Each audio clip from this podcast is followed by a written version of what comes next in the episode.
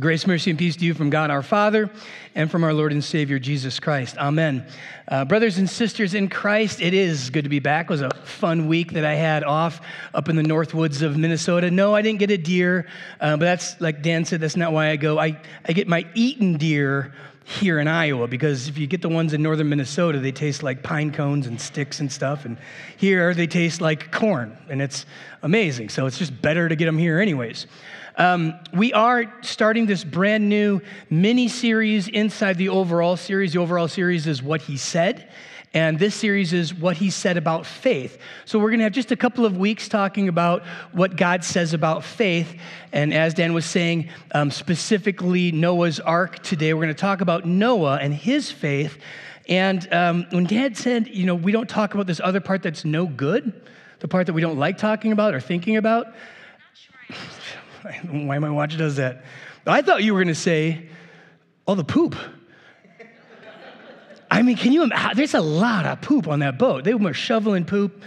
I can't even get my mind around that. But um, we would be used to it here in Iowa because it just smells like that every fall. So uh, so, the text we have in front of us today is from Genesis chapter 6. Uh, we're starting at verse 13, going through verse 21. This is not the whole story, but a section of the story you're probably familiar with, but we're going to take it apart and look a little bit closer today. So, this is chapter 6, verse 13 through 21.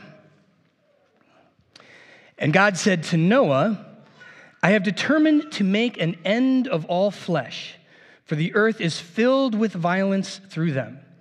Behold, I will destroy them with the earth. Make yourself an ark of gopher wood. Make rooms in the ark and cover it inside and out with pitch. This is how you are to make it. The length of the ark, 300 cubits, its breadth, 50 cubits, and its height, 30 cubits. Make a roof for the ark and finish it to a cubit above, and set the door of the ark in its side. Make it with lower, second, and third decks. For behold, I will bring a flood of waters upon the earth to destroy all flesh in which is the breath of life under the earth, under heaven. Sorry. Everything that is on the earth shall die. But I will establish my covenant with you, and you shall come into the ark, you, your sons, your wife, and your sons' wives with you.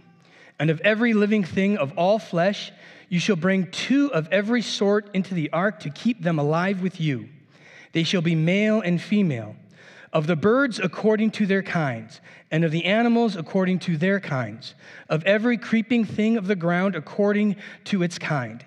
Two of every sort shall come in to you to keep them alive. Also, take with you every sort of food that is eaten, and store it up. It shall serve as food for you and for them. Noah did this, he did all that God commanded him. Is the word of the Lord. Brothers and sisters in Christ, when it comes to faith and what God says about it, uh, oftentimes the word faith is not necessarily even included in the text. And we're going we're going to touch base on that a little bit. But faith is often described in the actions and events that we find in both the Old and New Testament. So, next couple of weeks, we are going to do that. We're going to look at some of the actions and stuff, some of the things that are said, of course, but we find faith described to us. But sometimes I think we make this confusion between the things that we do and the things that we have faith in, or the things that we believe and the things that we have faith in. So we're going to draw out some of that dichotomy today. In English, those words don't work very well. We, we tend to just use them interchangeably, right? I believe in God or I have faith in God. We kind of think that's the same thing. Well, faith is a very specific thing that I'd like you to have in your head as a specific word, um, and then believe you can use in different ways. But when we have faith, we're talking about something unique, specific, and different okay? And what God is telling us in our text this morning is important about faith. First, um, the thing that you'll notice is that faith is something that is, that is a precursor to the, the, the stuff, the action, the things that Noah is doing, and even the, the hard times of the flood. We got joking around about all the poo in the, in the ark, but still, tough times be stuck in a boat like that and, and all the world being destroyed like that. Those are tough times. But Noah had faith a long time before that began. So, faith, the first thing we learned today is faith is something uh, to have before you need it. Have faith before you need it. And the good news is, this is almost always the case. But remember, faith, faith comes to us from God. God gives to us faith. It's His action, not ours. And see, that's, that's one of the distinctions between what, what I'm using as like believe or trust or whatever you might think over here and faith. Faith is something that comes externally to us. God says to Noah, God speaks to Noah, God does all of these things to Noah, and Noah already has faith. And he gets to work on the ark long before the flood. We don't really know how long it took. We don't really know how long it takes to build this gigantic boat. It's over a football field long. It's like a football and a half, football field and a half long, wide, about four stories or so tall. It's huge. And we don't know that Noah had to do it just by himself, right? Solomon built a temple. That doesn't mean Solomon did all of the work. Noah could have had other people that he hires or, or works with or trades with, whatever it might be, to assist him building the boat. But no matter what, this was not a Noah had faith for a week, and by the end of the week, he also had boats. That's not how it works. He probably spent 50 to 75 years we don't really know for sure. We, we kind of know it was about 100 to 120 years between when, when God said to Noah, this thing is going to happen, and then the flood happening. We, we know that just kind of because how old Moses is. And if you, if you read it, you'll kind of go, okay, I can, get, I can see that. But it's probably 50 to 75 years. Somewhere in, in that ballpark is how long it took. He had to believe that entire time. He had to believe what he was doing was what God called him to do. He had faith in the God who told him to do it. See, that's the key. He had faith in who God is and what God, what God has done for us. He had faith in a God who created all things and faith in a God who can recreate all things. And it's because of his faith that he continued to have what we're going to kind of term as believe. Believe in what you're doing, meaning having some confidence in what you're doing, having some, oh, I don't know, energy, hope, trust that this is what I'm supposed to be doing.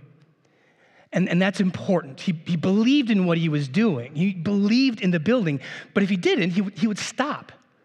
He, he would simply quit.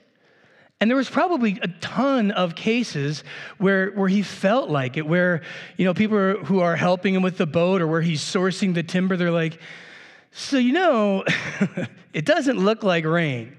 And it hasn't for the last 25 years. You maybe you just want to stop? Like, what is what are you doing? There's plenty of opportunities for him to, to no longer believe in what he is doing. But he continues to do it because he has faith. Faith is something supernatural. Faith is something that, that's outside of us. I, I, like I said, I think we use it too often, just kind of toss it out there. We have faith in, in the US dollar. We have faith in this. We have faith in that. We should keep the word faith as just a supernatural word so, something that doesn't apply to anything but our relationship with a divine creator and a, and a redeemer sent to this earth. But this have it before you need it. Oftentimes, what, I, what we see, young people, um, some of you were young people once.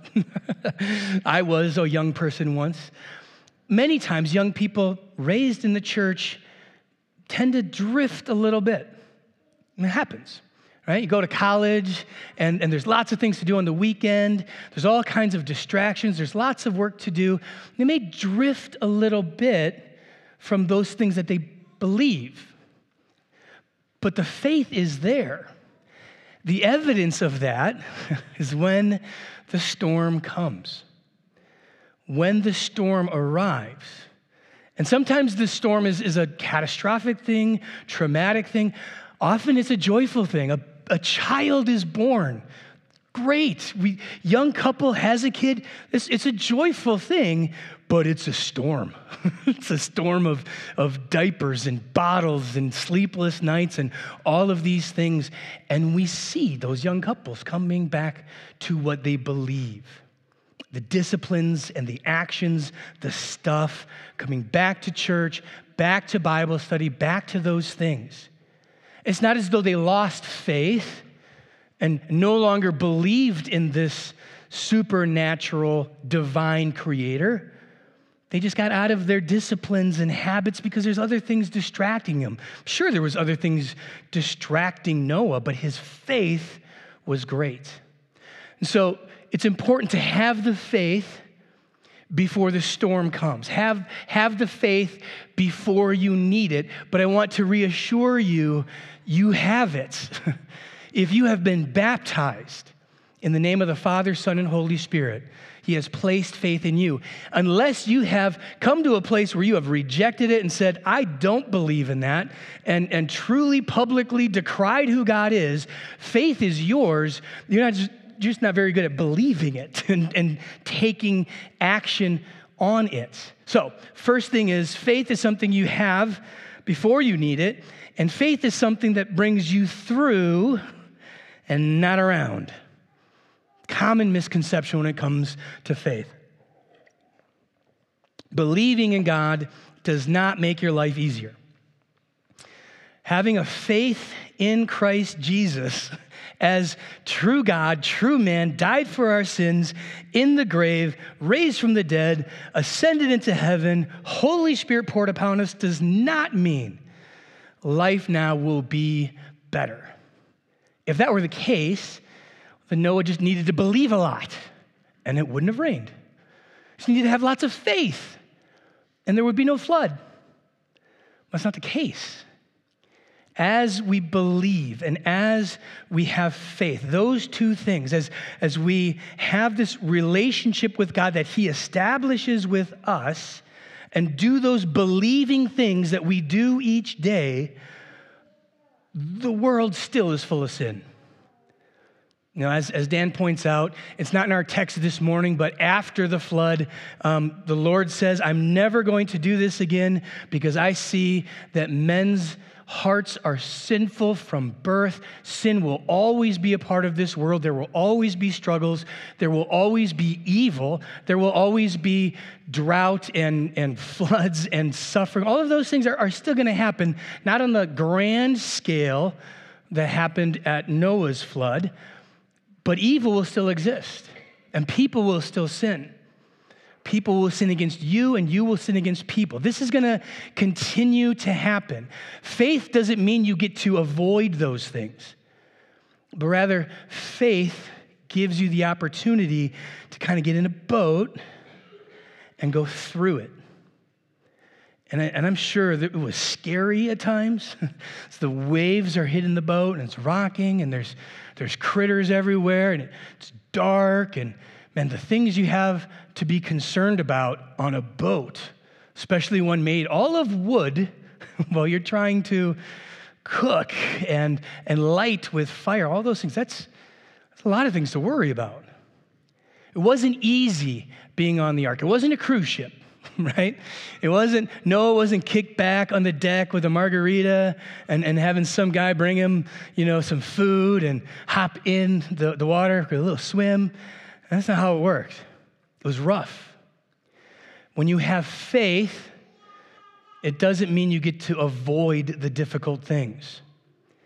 And this is, again, really common amongst our culture and society, real common amongst Christians today looking to avoid the difficult things, looking to avoid the challenging stuff, looking to, to just not have to deal with it, not have to have that conversation, not have to, to do those difficult things. It just, we just want it to be easy. And that's, that's sin in our hearts trying to get us off of the discipline of believing to corrode the faith that God has given to us.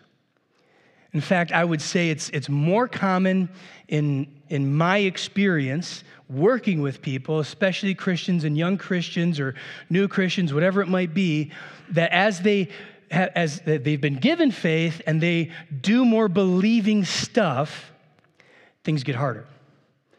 Things always get harder. And the reason is, is those good things to do when you're believing, when, when you're doing those good things, people outside of the church will criticize and press. We, we said this, what he said about resistance, all those weeks, those, those things are going to come at you. And you start to realize the benefits of doing these things are this future oriented reality, but doing those things right now is hard. It's difficult to do. Which brings us to our next point faith looks, oh, I'm sorry, I had, a, I had a verse on this. I do want to touch on this verse Genesis 6 17, through, not around. Um, we just read this For behold, I will bring a flood of waters upon the earth to destroy all flesh, which is the breath of life under heaven. Everything that is on the earth shall die. When he says, um, you, you have faith. He gives Noah faith. Noah believes. All of that's happening. He doesn't stop this from happening. He, do, he doesn't take Noah and his family to a, a secluded place with a nice beach front, right, where everything else is flooded, but he's got land and all the animals he needs on this land. No, he, he's going to be a part of the flood, but he's going to be preserved in the midst of the flood. Faith can preserve us in the midst of the storm, but it's not going to remove the storm. Now we'll go to our next point, which is it looks to the end. Let's do the verse right off the bat. But I will establish my covenant with you, and you shall come into the ark, you, your sons, your wife, and your son's wife with you. I point this out because he, he says all of these things are going to happen. It takes 100 years before it does happen, all of this 50 to 75 years of work to build the ark, and the Lord says, And I will establish my covenant with you. It doesn't come until after the, the promise of God, the relationship established, the, the good thing that's at the end is at the end. So, so faith, what it does is it, it causes us to look towards the end and see today in our peripheral, right? To look to where we are going, to keep our eyes placed on the result. For Noah, that result was this covenant and, and to fulfill God's word, to populate all the earth, all of those things, that was his. Ours is the resurrection. We keep our eyes always on the resurrection, but today is in our peripheral. So if, if you keep your eyes on day to day too much, if you focus here too much, you can lose track of where you're going. I mean, I, sorry that the, the analogies that always come to mind are like the thing I just did. So when you're in the woods hunting, there's, there's some benefit to looking right at your feet, right? Make sure you're not tripping, you're on a trail, or you're, you're watching where you're placing your foot. But if you don't keep your eyes up, you may be off by 20, 30 degrees and end up way in the wrong place. And often because it's there's something in front of you, a, a deadfall tree or something, and you, and you go around and you just kind of miss because you're focusing right here, your actual direction. Instead, when I walk the woods, I like to keep my eyes on the horizon. It's as simple as that. It, people get lost in the woods. I say, if, if you kind of know the horizon, you can see there's really tall trees over here. Well, there's a hill over there. That's how the, the trees got taller. Or there's seems like there's a space in trees up there where I hunt, that would be a bog, right? Oh, that's where the edge of the bog is. I can keep that over here, and I keep those tall trees over here, and I know right where I am. But I have to keep my eyes up to do that. I can still see the ground peripherally. I'm not missing the deadfall in front of me, but I'm keeping my eyes up in front, in front of us. Keeping our eyes on the resurrection from the dead is critically important to the faith and what God says about faith. We're not finished products until we're raised from the dead. We aren't complete, fully sanctified in the, in the nerdy words of, of theologians. We aren't perfectly holy. We're not sinless. We're not any of those things until we're raised from the dead. That, that includes anybody all the way up to the age 89, 90, 95 years old, still has disciplined, believing work to do and has to have their eyes on the resurrection. So when we, we think about faith, we think of it in terms of what God has promised us to do. So God has promised Noah of this covenant after this incredible event, this crazy storm, and he not only does his believing work of getting the critters on the boat, feeding them, feeding his family, feeding everybody, he's doing all those day to day things. He has the faith to know that at the end of this storm, God will give to him and God will fulfill his promise. We believe no matter what happens in this life, no matter how bad the storm gets, we have faith that at the end of it, we have the resurrection. That's what continues to keep us going. So these are all three principles of what God says about faith in to Noah. Usually the sermon's done at three points. and I go, we have to have one more point. And actually, I'm doing it kind of in a different order because faith is often, like I said, kind of confused with the disciplines, with the believing. Noah's believing discipline work, pretty straightforward. Build a boat. Use this kind of wood, this pitch, basic instructions, do these things. And so a lot of the, the text is do these things. And a lot of the sermon has been do these things so far. Obviously, I'm not telling you to build a boat. Tell you what to do in just a minute. But it's really important to understand this part of faith that God says, I'm just using what I like to use in my vernacular you do you. you do you. Meaning, I'll do me. You do you, meaning God says, you do this, but God is going to do so much more. Obviously, the flood and, and all of those things. But look what he says here in verse 20 of the birds according to their kinds, and of the animals according to their kinds, of every creeping thing of the ground according to its kind, two of every sort shall come into you to keep them alive. Shall come to you. God's going to do that. I think this is really important, and, I think we slip right past it. We go, yeah, okay, so God brought all the animals to Noah and they went on the boat. Right, exactly. But was Noah concerned all that time while he's doing what he's supposed to do, hammering nails and wood together and pitch and, and buildings? Is he fretting the entire time? Like, how am I going to find all these animals? How many, like, do I trap them? Like, I can't hunt them because if I kill them, then put them on the ark. That's not going to work. Like, what do I do? And where am I going to go? Like, I'm to have to travel way over there to get that animal that lives only over. This is to be so difficult. Nothing in the text suggests that he did or didn't, but I'm suggesting we do all the time. We get told what we ought to be doing. And then we fret and worry and, and are so stressed out about what God has promised to do. We spend our time there and even sometimes ignore the very simple build the boat instructions. The build the boat instructions for us, super simple.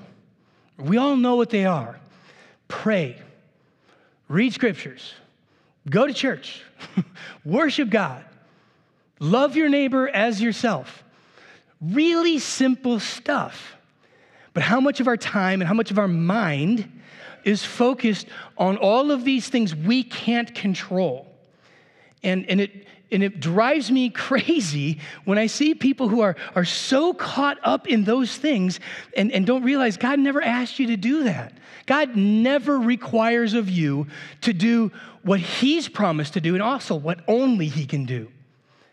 And the, the greatest illustration for this, the, the greatest manifestation of this, is when God becomes man and does the one thing that no man could do, which is to take on the sin of the world. I want you to think about this. The sinless man became sin. The one sinless man dealt with other people's sin. The one sinless man, Jesus, what he did on earth, his death and resurrection, ascension, all of that, the thing that he did is, is he managed, took care of other people's sin. Not you. You are not called to do that. You are not perfect. It is not your job to manage someone else's sin. It is not your job to fix someone else. It's not your job to fret and worry about what they have done wrong to you or what they have done wrong to somebody else. We, we use this idea all the time in therapy speak, which, as you know, I'm a, I'm a big proponent of therapy, a big proponent of mental health stuff, and, and they just use different words to describe sin and the dynamic. When they say, you can't fix somebody, you can only worry about yourself. You can't manage somebody else's sin, but you can do what God has told you to do, and that's all self stuff. You read the Bible, you pray, you worship, you be in a small group. You do those things. And I know sometimes it's daunting because if we haven't been doing that for a long time, we think, well, how do we do that? Well, Omega Hour today after, after church, I'm going to run through how to read the Bible. It's going to be more simple than you think. And it's, it's for beginners to people who've been doing it forever. How do you read the Bible? Super simple. It's going to be an easy, easy, quick tutorial. This is how you read the Bible. And then what do you do? Read the Bible. you do it. How do I pray? Well, start by praying. I'm even going to touch on that a little bit in the Omega Hour. Start by praying. Well, how do I worship? You come here and you worship. How do I be in a small group? You get in a small group. This is really very simple stuff, but, but we spend all of our energy trying to manage what other people have done or said or how they've hurt or offended. That's the Lord's job, and He does it by the power of the Holy Spirit. I know it's the Lord's job because He's never asked any of us, any of us, to deal with sin. That was done in Jesus, and only God can do it. Only God can do it. If there is a person who needs some Jesus, and we've all said, you need some Jesus, right? If a person needs some Jesus, then Jesus is to give him Jesus, not you. You can do what you're required to do. You can love them. You can honor them. You can serve them. You can be kind to them. You can pray for them. You can do all of those things that you can do, but you can't fix sin. And this isn't bad news, meaning, well, I can't change anybody. That's not bad news. It's really good news. It's really good news because nobody asked you to do it. And you can stop worrying about it. And you can stop stressing about it. And you can just do you. Because what do you find when you have this mentality? What do you find when you focus on what God has taught you to do? Or what God has asked you to do? What you discover is that who you are has already been determined.